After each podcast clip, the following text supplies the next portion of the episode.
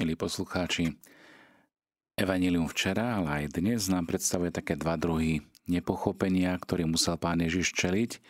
A to bolo nepochopenie zo strany zákonníkov a tiež zo strany jeho vlastných príbuzných.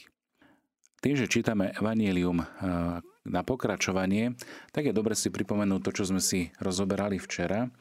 Prvé nepochopenie znamená, že zákonníci prichádzajú k Ježišovi ako určitá náboženská elita. Zákonníci boli veľmi vzdelaní vo Svetom písme a ich úlohou bolo vysvetľovať ho ľudu. Niektorí z nich boli poslaní z Jeruzalema do Galilei, kde sa začala šíriť Ježišova povesť, aby ho pred ľudom znevážili, aby svojim šírením rečí zdiskreditovali Ježiša a zbavili ho autority, aby vykonali túto hroznú vec. A práve pre tento účel boli vyslaní priamo z Jeruzalema. Zákonníci teda prichádzajú s presným a strašným obvinením, keď si tak nad tým zamyslíme, skutočne neštítiaca ničoho, idú priamo na vec a hovoria, že Ježiš je posadnutý zlým duchom, Belzebulom a mocou kniežaťa zlých duchov, vyháňa zlých duchov. Inými slovami, že Ježiša vedie knieža zlých duchov, čo je viac menej to isté, ako povedať, tento tu, ktorý vám káže, je posadnutý, je obsadený nečistým démonom. Ježiš totiž uzdravoval množstvo chorých, ale zákonníci chceli, aby ľudia overili tomu, že to Ježiš nerobí mocou Ducha Svätého, ale mocou zlého ducha, mocou diabla. Ježiš reaguje silnými a jasnými slovami. Nestrpí to, lebo zákonníci možno bez toho, aby si to uvedomovali, sa chystali dopustiť toho najvážnejšieho hriechu, a to je, že popreli a rúhali sa Božej láske, Bohu samotnému, prítomnej láske a činnej v Ježišovi. Rúhanie a hriech proti Duchu Svätému je jediný neodpustiteľný hriech. Takto hovorí Pán Ježiš. Preto, lebo pochádza zo srdca uzavretého voči Božej láske, voči Božiemu milosrdenstvu, ktoré pôsobí skrze Ježiša. Táto epizóda ale obsahuje aj napomenutie pre nás všetkých. V skutočnosti sa môže stať, že silná závisť voči nejakej osobe, pre jej dobrotu, pre dobré skutky, môže podnecovať k jej falošnému obvineniu. Tu je smrteľný jed, tu je tá zloba, ktorá chce úkladným spôsobom zničiť dobrú povesť toho druhého. Modlíme sa, aby nás Pán Boh oslobodil od takéhoto pokúšenia. A ak si pri spytovaní svojho svedomia uvedomíme, že takáto zlá zelina začína v našom vnútri klíčiť, bujnieť a rásť, ineď sa ponáhľame vyznať to do sviatosti zmierenia. Konať pokánie skôr, ako zmohutnie a prinesie svoje skazonosné účinky, ktoré sú nevyliečiteľné. Majme sa preto na pozor, lebo takýto postoj ničí nielen rodiny, priateľstva, ale aj komunity a napokon aj celú spoločnosť. Toľko k tomu kontinuálnemu prepojeniu na prvé nepochopenie, ktoré sme počuli vo včerajšom evanjeliu. Druhé nepochopenie zaznieva dnes. V dnešnom evanjeliu hovorí aj o inom, celkom odlišnom nepochopení Ježiša, a to zo strany jeho najbližších príbuzných. Títo boli znepokojení, lebo Ježišov nový putovný spôsob života putovného kazateľa im pripadá ako šialenstvo. Ježiš totiž ukazoval, že má vždy čas pre ľudí, najmä pre ľudí, ktorí sú chudobní, ktorí sú chorí, ktorí sú hriešnici, a to až natoľko, že nemal čas sa ani najesť. Ježiš bol skutočne taký. Najskôr ľudia, slúžiť ľuďom, pomáhať im, vyučovať ich, uzdravovať ich a potom nejaké osobné potreby. Ježiš prišiel pre ľudí. Nemal sa času ani len najesť a jeho príbuzní sa preto rozhodli, že ho privedú späť domov do Nazareta. Prišli na miesto, kde Ježiš práve vyučoval, kde robil zázraky, kde uzdravoval, a nechali si ho zavolať. Ježišovi bolo povedané, vonku ťa hľadá tvoja matka, tvoji bratia a tvoje sestry. No a na to im odvetil, kto je moja matka a kto sú moji bratia. S pohľadom na ľudí hovorí slová, ľudí, ktorí stáli okolo neho, aby ho počúvali, a dodáva veľmi zvláštne vyjadrenie. Hľa, moja matka, moji bratia. Lebo kto plní Božiu vôľu, je môj brat, i moja sestra, i matka. Ježiš sformoval teda novú rodinu. Rodinu, ktorá už viac nie je založená na prirodzených zväzkoch, ale na viere v Neho. Na Jeho láske, ktorá nás víta a zjednocuje nás navzájom práve skrze Božieho Ducha, Ducha Svätého. Všetci, čo prijímajú Ježišovo slovo, sú Božími deťmi a navzájom sú si bratmi. Prijatie Ježišovo slova nás robí navzájom bratmi a robí nás Ježišovou rodinou. Ohovárať druhých, ničiť dobrú povesť druhých, to nás robí rodinou zlého. Ježišova odpoveď nie je akýmsi nedostatkom úcty voči svojej matke a príbuzným. Naopak, pre Máriu je to tým najväčším uznaním, lebo práve ona je tou dokonalou učeníčkou, prvou učeníčkou, ktorá vo všetkom uposlúchla Božiu vôľu. Kiež nám teda Panna Mária pomáha stále žiť v spoločenstve s Ježišom, rozpoznávajúc dielo Ducha Svätého, ktorý pôsobí v ňom i v cirkvi, obnovujúc tak svet k novému životu. Ak sa pozrieme na tento dnešný úryvok, veľmi kratučký, veľmi strohý, z pohľadu exegétov, tak si môžeme uviesť niekoľko pohľadov. Prvý, Ježiš si vysoko váži vzťahy. Vysoko si váži aj pokrvné vzťahy, ale najväčší dôkaz kladie na vzťahy duchovné. Práve tieto spôsobujú, že z neznámeho človeka sa stáva jeho brat, sestra, dokonca matka. Lebo ten, kto plní vôľu nebeského Otca, je jeho bratom a sestrou. Po druhé, je potrebné spomenúť ešte jednu situáciu, keď sa z ľudí stávajú bratia a sestry. A to je, milí priatelia, krst. Lebo v krste sme boli včlenení do Kristovho mystického tela, do Božej rodiny. V krste, v ktorom On, Kristus, je hlavou a my všetci sme jeho údmi. V krste sme sa tak stali duchovnými bratmi a sestrami. A tak ono liturgické oslovenie bratia a sestry nie je iba nejakým zdvorilým oslovením. Nie je to nejaké klišé, na ktoré sme zvyknutí z kostola.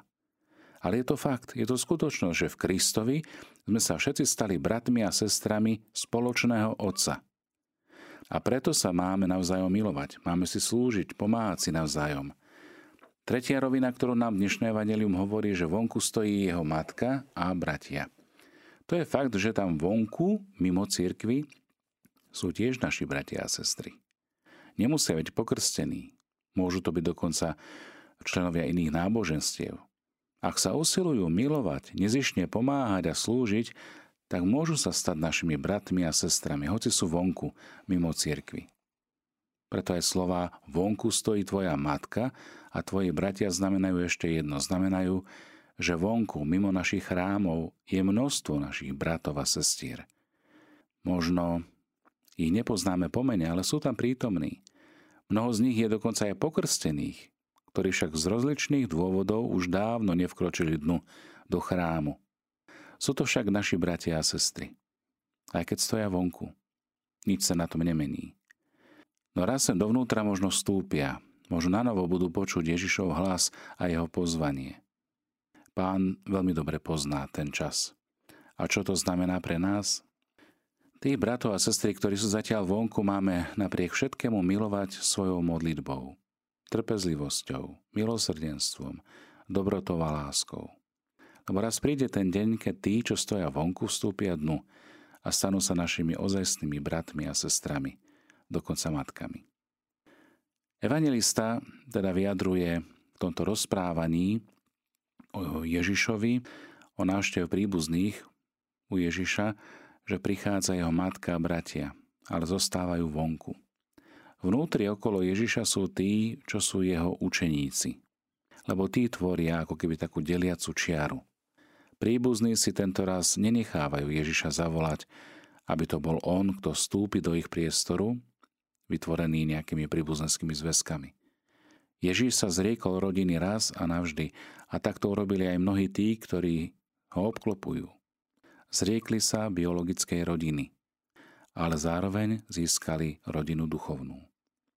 Táto stručná odpoveď, kto je môj brat, kto je moja sestra, kto je moja matka, je vyhradená všetkým, ktorí sú v každej dobe povolaní, aby sa stali súčasťou Ježišovho spoločenstva, v ktorom neplatia prirodzené putá, ale blízkosť k Pánovi závisí na plnení Božej vôle, tak ako ju plní Ježiš sám. Áno, Ježišom prežitá skúsenosť bude navždy aj skúsenosťou jeho učeníkov, lebo Ježiš požadoval opustenie rodinných zväzkov, ktoré sú na prekážku slobode pre šírenie Božieho kráľovstva. Rovnako tiež slúbil 100-násobne viac teraz v tomto čase. Domy, bratov, sestry, matky, detí, polia, hoci s prenasledovaním, ale v budúcom veku večný život. A tak sa môžeme dnes spýtať, kto je našou pravou rodinou. ako sme prijali Pána, stali sme sa súčasťou veľkej Božej rodiny. Mnohí z nás si možno uvedomili, že v tej Božej sa cítia veľmi dobre a je ľahké rýchlo vybudovať pekné vzťahy. Pán Ježiš, aj keď mal Ducha Svätého o sebe a pevný vzťah so svojím otcom, aj tak mal v sebe ľudskú potrebu byť súčasťou rodiny. A veľmi si ju vážil.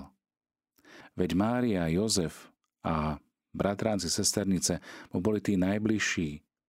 To, že išiel a konal otcovú vôľu, ho ale veľakrát stálo mnoho prekážok práve zo strany najbližších. Preto aj povedal, že prorok nebýva zaznávaný vo vlastnom dome a domovine. Preto aj táto otázka vychádza práve z úst Nazarečanov. Boli časy, keď jeho vlastná rodina ho považovala za pometeného.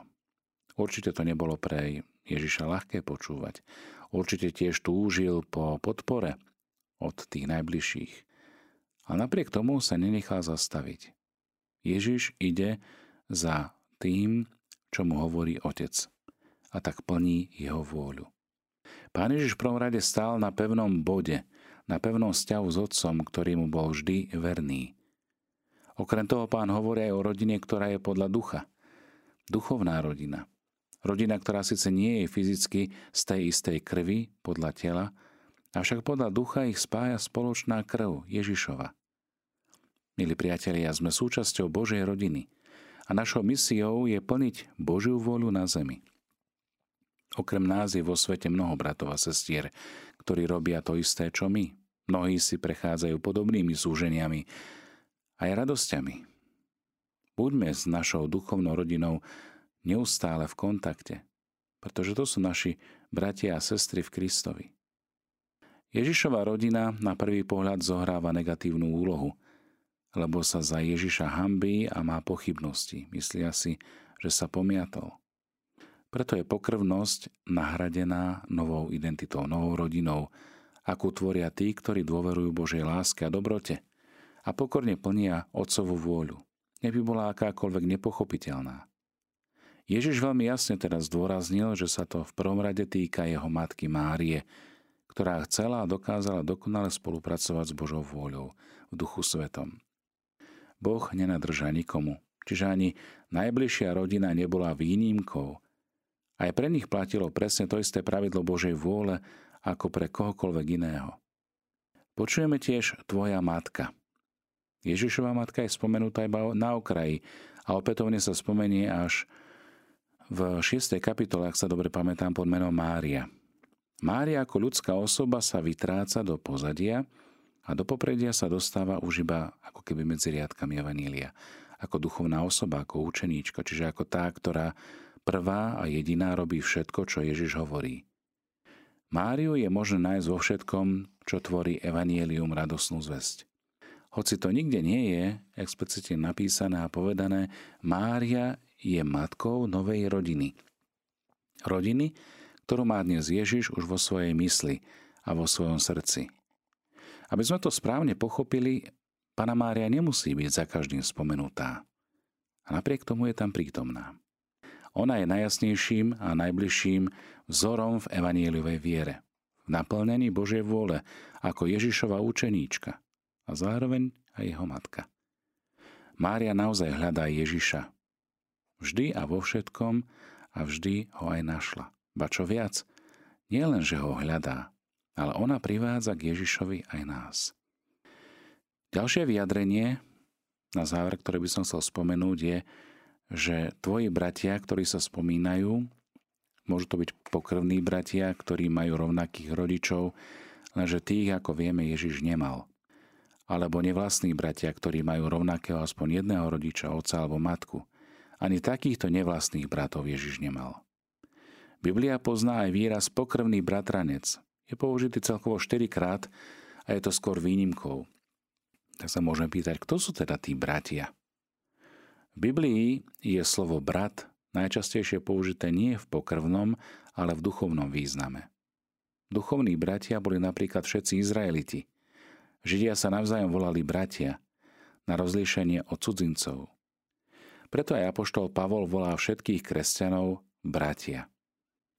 Pre nejasnosť slova brat sa mnohí domáhajú aj tvrdenia, že Ježiš nebol jediným dieťaťom Panny Márie. Objavujú sa tvrdenia, že Nazarečanmi, menovaní Jakub, Jozef, Júda a Šimon, boli priami bratia Ježiša, nakoľko Jozef a Mária potom žili riadnym manželským životom, že plodenie detí bolo v židovstve priam povinnosťou a že Ježišova rodina sa uvádza ako celok, kde vždy vystupuje viac osôb. Ďalšie apokryfné evanjelium tvrdí, že Jakub, Jozef, Júda a Šimon boli Jozefovými synmi z prvého manželstva a tým pádom Ježišovi nevlastní bratia. Jozefova prvá manželka mala umrieť a až potom si Jozef berie za ženu Máriu, Ježišovu matku. Ďalšie tvrdenie z apokryfu hovorí o bratrancoch, čiže o širšej rodine, ktorá sa takisto nedá ani vylúčiť, ani potvrdiť.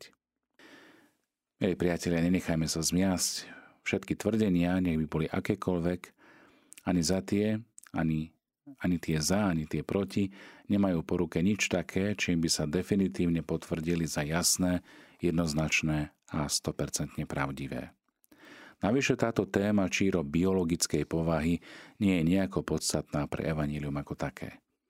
To, čo je dôležité, je, že kresťanská tradícia zachováva Ježiša ako jediného syna Matky Márie. Nakoľko cirkev verí v panenstvo Ježišovej matky a volajú Bohorodičkou, neexistuje žiadny dôvod na to, aby mal Boží syn ďalších súrodencov v biologickej rovine. Cirkev verí, že Ježiš je jediným prostredníkom medzi Bohom a človekom a že je jediným synom Márie Panny. Všetko ostatné sú len špekulácie, ktoré chcú vyvrátiť pravú vieru. A potom tu máme ešte a tvoje sestry. V originálnom texte sa tento výraz nenachádza, lebo tam bol sunutý až oveľa neskôr. Matúšom a ani Lukášom verzii evanjelia sa nenachádza vôbec. Prečo? Nevieme, ale podľa vtedajších zvyklostí by ženy, sestry ťažko verejne prišli za Ježišom, hoci udalosti okolo Ježiša neraz narúšali vtedajšie zvyklosti. Toľko taký exkurs troška exegeticky na to, aby sme pochopili dnešné kratučké evanjelium.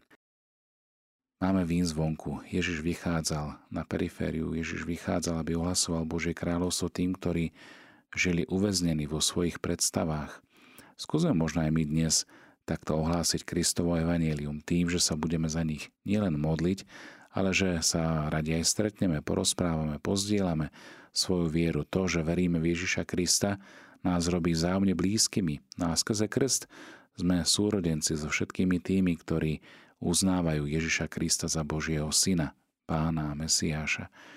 Prosme teda aj v tejto chvíli, keď Ježiš hovorí všetkým tým prítomným, ktorí tam vonku stáli a videli aj svoju matku a svojich príbuzných, aby sme plnili vôľu nebeského Otca.